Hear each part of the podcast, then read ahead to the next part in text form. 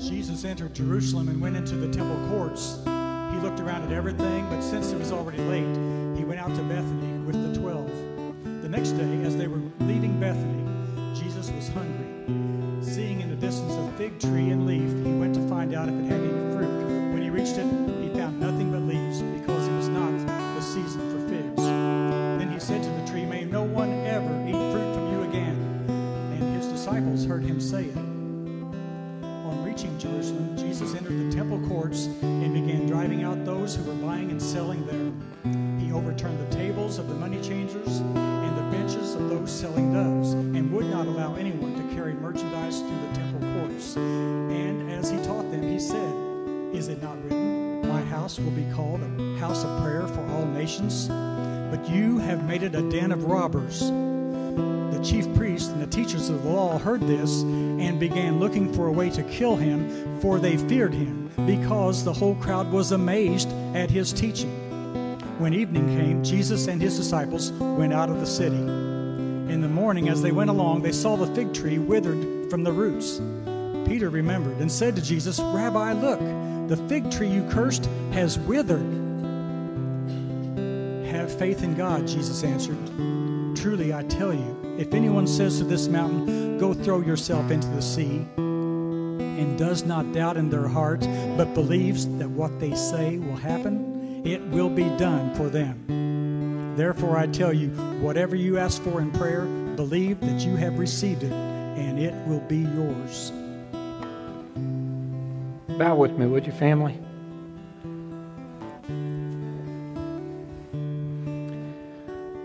Lord Jesus, the power of your word is just amazing. I mean, by it, you created everything. The power of your written word is amazing too. We thank you that you have recorded it, that you've saved it, guarded it all these years. What a miraculous piece of heaven that we have in our hands that we can look at any time. Forgive us when we take that for granted. Forgive us when we don't use it. Forgive us when we don't learn from it. This morning we ask, beginning with the one that speaks, that that happens. We're transformed by the written word as we read it together as a family to grow up in you, Jesus. We pray it in your precious name. Amen. All right, you can be seated. Hey, I forgot to mention during announcements. I don't know if you've noticed this or not, but Betty Cisco's in the building. She's sitting right back over there. Yeah, we're glad to have her back. We missed that. That's good stuff. Okay, so that's a powerful scripture, and, and it's very interesting scripture, and I appreciate you reading it for us. And somebody was asking me about this a couple weeks ago, and I, we probably dealt with this before because it's one of my favorite passages of scripture, but I wanted to talk to you about it a little bit this morning. Ed Ruffing reported this story from Utica, New York, several years ago evidently uh, a bunch of burglars had broken into a house in the Marcy suburbs, and in fact, they were systematically uh, cleaning these people out. They'd been going out for about two and a half hours, and it was starting to get daylight, so they knew they had to quit. But he says, in an act of unbelievable uh, greed, they decided to take one more big ticket item out of the house. They got down in the basement and took the 65 inch television off the, off the wall and carried it up through the basement, out the front door. And they're walking right down the middle of the driveway in broad daylight with this TV when the nosy uh, Mrs. Ramsey, the neighbor, uh, no, uh, no relation at all, she notices what's going on and she opens her window and yells at them, Hey, where are you guys going with that TV? They stopped, but nobody said a word. Are you planning on fixing that here, or are you taking it down to the shop? Now they're grinning, but they still didn't answer. The reason I'm asking, fellas, I can tell you're busy, but my 65 inch TV is acting up too. Would you mind to take it also? And they did. now, I've always loved that story, and the reason I tell it is I'm out of jokes. Now, you know, you know better than that. Now, I tell that story because it speaks exactly to. Who clapped over there? It speaks exactly to what I want to talk about this text this morning. It's very critical for us when we're studying a passage of Scripture or a situation or event that, that we do several things. First of all, you got to look at all the facts.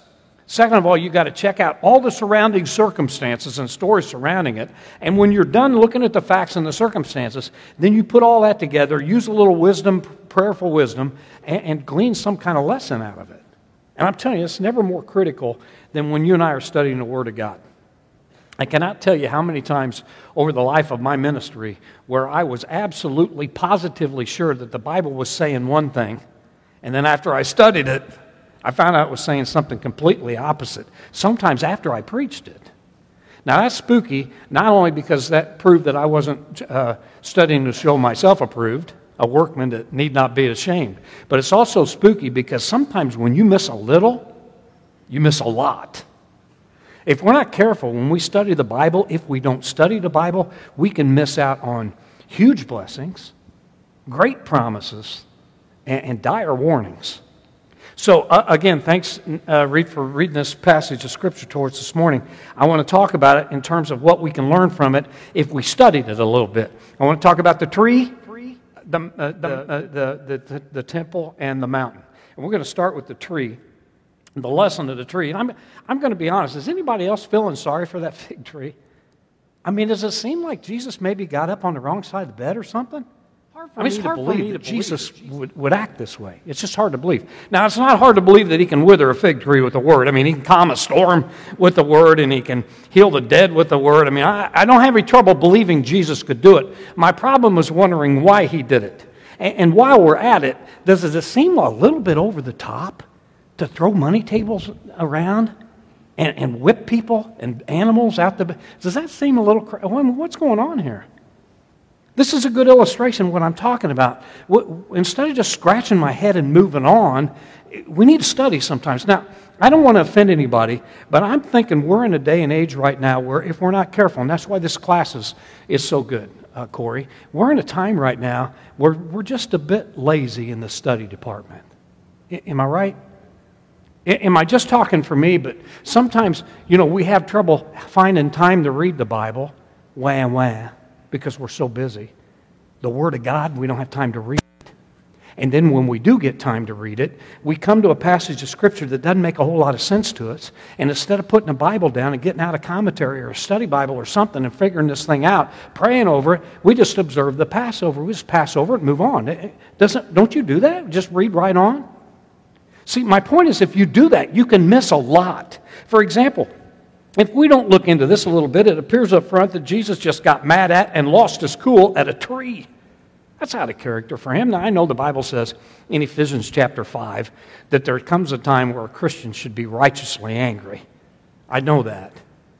But Paul did not mean by that that you can go home today and burn your apple tree down because you felt like a golden, delicious apple, and when you got home, there wasn't any on it. That's not what he's talking about. And another thing that's out of place in this story, it's this whole business of Jesus using his miraculous powers. Remember uh, in Luke chapter 4, the first temptation from the enemy to Jesus was to turn the stone to bread. In other words, use your supernatural powers for your own purposes. And Jesus said, There's no way I'd do that. And yet it appears like that's exactly what's going on here. But it gets worse. I did a little study on the fig tree, and here's what I found. Things have not changed much in 2,000 years, and that is this the, the pomegranate and the fig were the main staple of Israel, kind of like a potato and a tomato are to us. And, also, I, I just want you to know that they weren't out of line taking a fig off that tree. Listen to this Deuteronomy 23 24. If you enter your neighbor's vineyard, you may eat all the grapes you want, but don't put it in your basket. If you enter your neighbor's grain field, you may pick kernels with your hands, but you must not put a sickle to a standing grain. In other words, they weren't out of line at all to help themselves to a fig. That was part of the law. You just couldn't fill up your pantry with it. I wanted you to know that. You're probably thinking, Kane, you're making a big deal out of this. No, it is a big deal. There's a lot of problems with this story. So I did some study on the fig tree. You got to be bored to study on the life and characteristics of a fig tree, right? No, no, no. We got to figure out what's going on. Something's up. And here's what I found out. A fig tree is unique because it leaves and blooms and produces fruit all at the same time. And it does it twice a year in June and September. Oops. June and September. This story took place in April. There is no way this fig tree or any other fig tree in that area could have had fruit on it. In fact, Mark said as much in that passage you read in verse 13 when he said, When they reached the tree, it had nothing but leaves because it was not season for figs. Houston, we got a problem here. We got Jesus, Jesus berating, this, fig, this fig tree and punishing this fig tree for not doing something it can't do anyway. What's up with that? Andrea was about three years old and she was acting up. Now, that's kind of out of character. Normally, uh, Ashley was our problem child, although we did, we did find out later that she was instigated a lot by the quiet girl, you know what I mean? But Andrea was really having a day, and I was going to spank her. I was going to take her to the room, and I said, That's it, you're going to get a spanking. And very quietly, she never did this in front of the kids. I always appreciate that. She said, Can I talk to you a minute? When we went in there, she said, Honey, back off a little bit. And I said, She's acting like a baby. And she said, She is a baby. Oops, I forgot. See, that's kind of what's going on here. And it's like Jesus is Jesus saying to this fig tree, hey, you're acting like a fig tree out of season. We kind of want to say, that is a fig tree out of season. You see the problem? If anybody else had got angry at this fig tree for not having fruit on it in April, we would have just said, well, they're a hothead, wanting their own way. But this is Jesus, so there's got to be something else going on. And there is. If you study, you'll find out that Jesus is using a very common teaching technique known as symbolic action. The prophets use that a lot. Anytime a prophet wanted to say something and he was pretty sure that his words wouldn't be enough to get the message across, they would use some kind of dramatic thing to get the message across. You, you know that. You, you've seen that a lot in the Old Testament. God had Hosea marry a prostitute so that he could teach Israel uh, that they were unfaithful to him. And he had Hosea, Hosea take the prostitute back every time she cheated on him. So Israel would know how many times he'd taken them back. And don't you know that lesson got in here? Every time they saw that prophet walking around with a prostitute, they remembered the lesson. At Cincinnati Bible College, we called Ezekiel, the prophet Ezekiel, the abominable showman because he taught almost exclusively with this symbolic action deal. One time, God had him go outside and lay on his side to show how Israel was rebelling against him for 390 days. You think your job's boring? 390 days, every day, he went outside and laid on his side. He had Isaiah one time take off all his clothes and just put on sackcloth and walk around his sandals for three years. You got a prophet walking around humiliated in his underwear for three years. And God was showing Israel that he was about to humiliate the entire nation through the country of Egypt. So you get the point.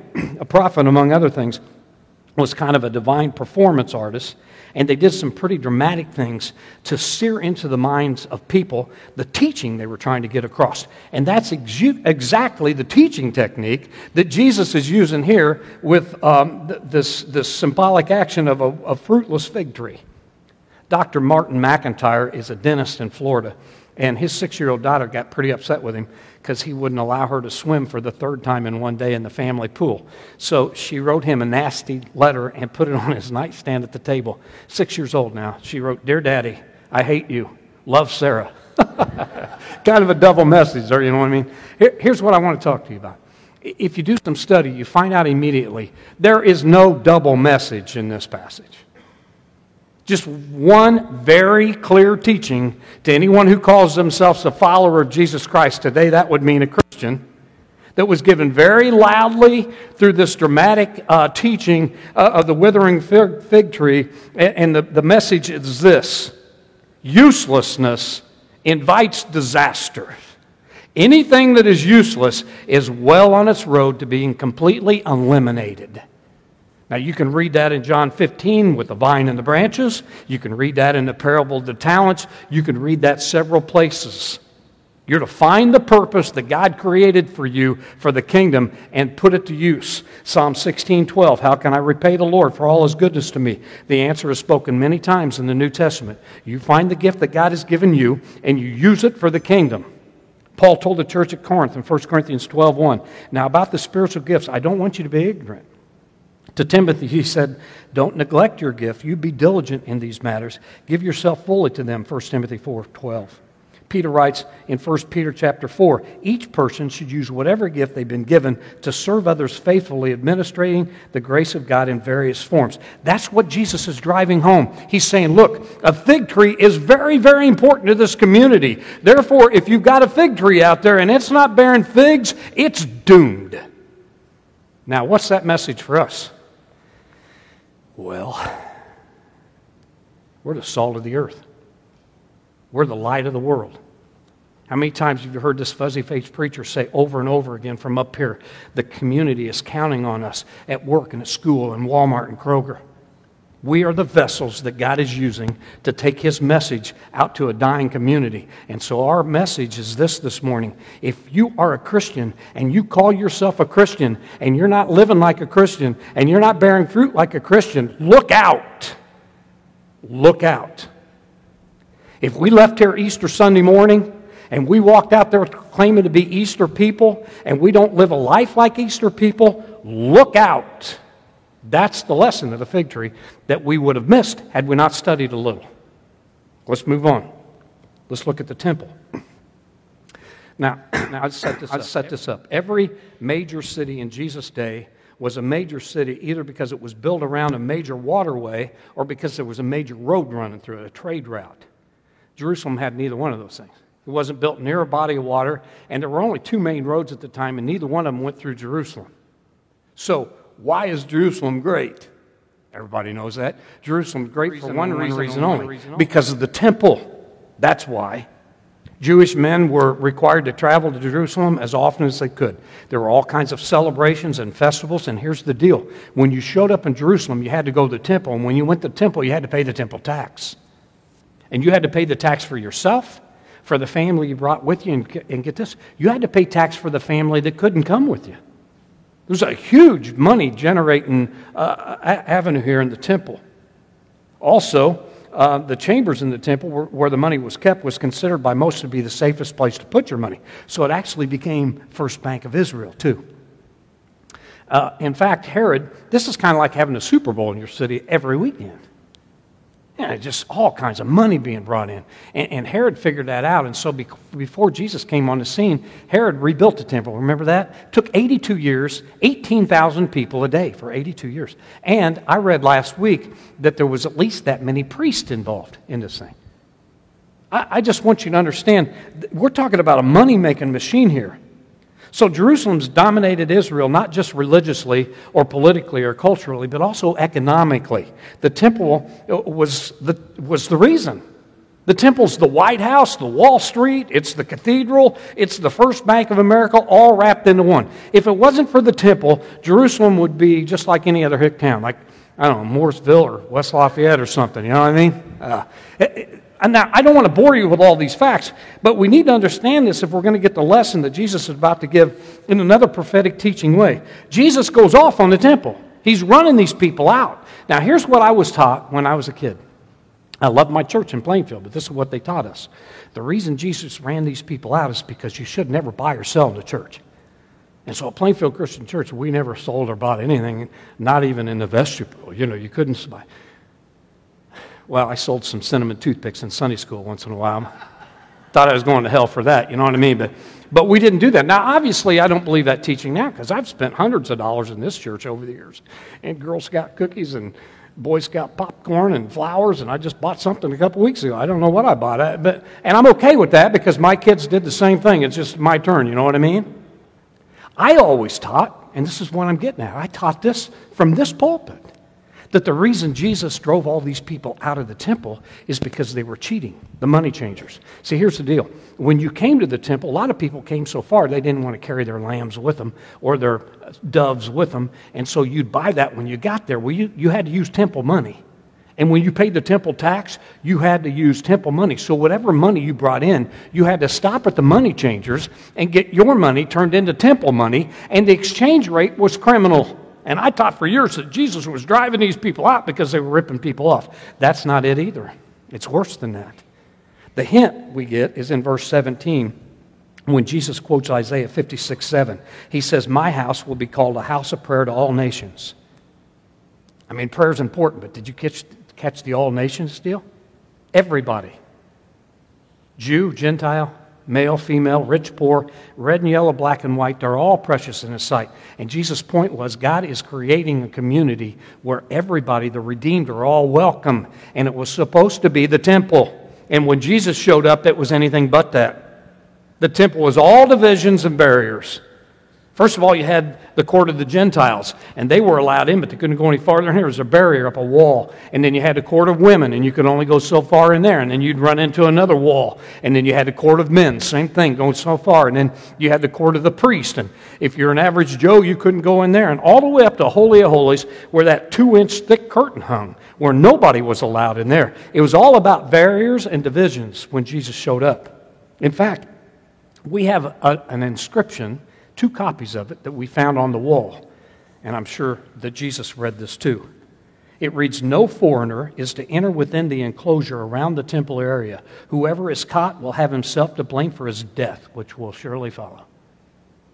That's not very seeker friendly. This is the house of God. If you come in here, you're going to die. So when Jesus shows up on the scene, you've got all these people showing up, spending all this kind of money, hoping somehow they spend enough money, sacrifice enough animals that somehow they can get to God. And you've got all these people exploiting them for that, and they still don't get to God. And Jesus is furious with that. He is furious. This is not the way God intended it. And so when Jesus does what he does, he's not doing this to keep a few isolated people from making a few bucks. What he's what he's doing is he's declaring in a way that only a prophet would declare this whole temple system you see here, I'm bringing it down. It's coming down, boys. This is crazy stuff. I know in your Bible it probably says Jesus cleanses the temple. Understand, this is not a story about Jesus cleansing the temple. This is a story about Jesus destroying the temple. And everybody knew that's exactly what he was talking about when he said it. And he wanted everybody to know it. That's how come we ask Reed to start with verse 11 instead of verse 12, which is the natural breakdown in your Bible. I wanted you to understand that the Bible says Jesus showed up the night before, but most of the people had gone home, so he went home and came back the next day. Why? Because he wanted everybody to hear what he had to say. That's the bold Savior that you and I are following. This is amazing stuff. Can you see the drama in the story? As a matter of public record in front of everybody, Jesus is single handedly now. No clubs, no swords, no soldier. By himself, he's taken on the greatest power of the day. He's looking to people that are making all their money in the temple system and he's saying, Boys, I'm about to bring this system down. The day is coming real soon when you can shut up the whole uh, idea of selling doves and animals because we're not going to sacrifice animals anymore. I'm going to be the ultimate sacrifice. Real soon, Jesus says, the day is coming when all these barriers and all these walls are coming down. In fact, I got a surprise for you. That two inch curtain you got covering the Holy of Holies, I'm going to split that in half. I'm taking this down. Real soon, Jesus says, the day is coming. There's going to be no need for the temple. No pilgrimages, no temple tax, no relics, no all of this stuff. The day is coming real soon where God's going to be available to anybody at any time, anywhere because of what I'm about to do and what I'm going to start with my church. This is amazing. No wonder they, they began to plot to kill him at this point. They knew what he was saying. No wonder the people says no one taught like him. I mean, their jaws are hitting the floor. You got Jesus who knew what he knew, what he knew, saying that God's about to do something completely impossible, and that's take down the temple, which he did in 72 AD. Now, how about us, family? Do we believe this? Because this is where lesson two with the tree, uh, with the temple, and lesson one takes us, takes us to lesson three, which is the biggest lesson of all for us right now, and that's the lesson of the mountain. Boy, the days, Boy, the days we're living in, some of the things you, po- you people are living with right now, this is a lesson we got to get. The next morning, they walked outside and they saw that withered fig tree, and Peter said, Oh my goodness, look at that, look tree. at that tree. And Jesus said, I tell you what, your God's powerful. And he's not just powerful enough to wither a fig tree, your God's powerful enough to move any mountain in your life. He can move it. Boy, did he. Yeah, just a few days later, Jesus is killed. He's thrown in the tomb, and we know what happened. We just celebrated that last week. And the message is very clear. If you're a child of God, there is no mountain that can stand in your way. Isn't that what he said? That's exactly what he said. Not a mountain of fear, not a mountain of pain, not a mountain of opposition, not a, a mountain of health, not a mountain of, of challenge. If you're a mountain believing Christian, God can move it. It's an amazing, it's an amazing teaching. Now, what that means is as we come to the altar this morning, we got three big lessons that we would have missed had we not studied this passage. Have we just do what we do sometimes. Well, we got some time, we're going to read the Bible real quick. What's he mean by that? I don't know. I got to move on. Here's the lesson number one. If you're a fig tree and you don't produce figs, you're in trouble. If we're Christians here today and we call ourselves Christians and we're not living like Christians, look out. We have been warned. And I don't know if you're like me or not, but I'm in and out of that. There are times in my life where I'm not living what I say I believe. If that's you today, it's time to do something about it. Come up here and celebrate the broken body and shed blood of Jesus that made this lesson possible and say, you know what? I'm not where I need to be. I'm going to get there through your help. I repent. I want to live. I want, I want to produce fruit, fruit that will last. That's what you created me for. Lesson number two that we need to get out of this this morning that was done in a, in a daring act of, of courage that has seldom seen ever in the history of mankind is that now, through Jesus Christ, God is available 24 7. No matter where you're at, no matter what you're doing, you can talk to the God of the universe. And I wonder how often you forgot that. I know me. Maybe this is the time where you need to come up and get on your knees and say, Lord, I, I don't want to do anything without you. It'd be silly. I want to walk through every day with you. I want to talk to you every, every decision I make. I want to run it by you first. He'll help you if you ask Him to do that. Come up this morning and do that. And lesson number three is the big one. If you're here today and you've got a mountain in front of you, and in a crowd this big, I'm sure there is, because mountains come and go then you are in the presence of a God that can move it. And I'd bring it up here this morning and lay it at his feet and say, you know what? I believe that. I believe it. Take this mountain away. That's our lessons today. We come to the table to remember them and to pray over them. I'll be sitting right here if you need to talk.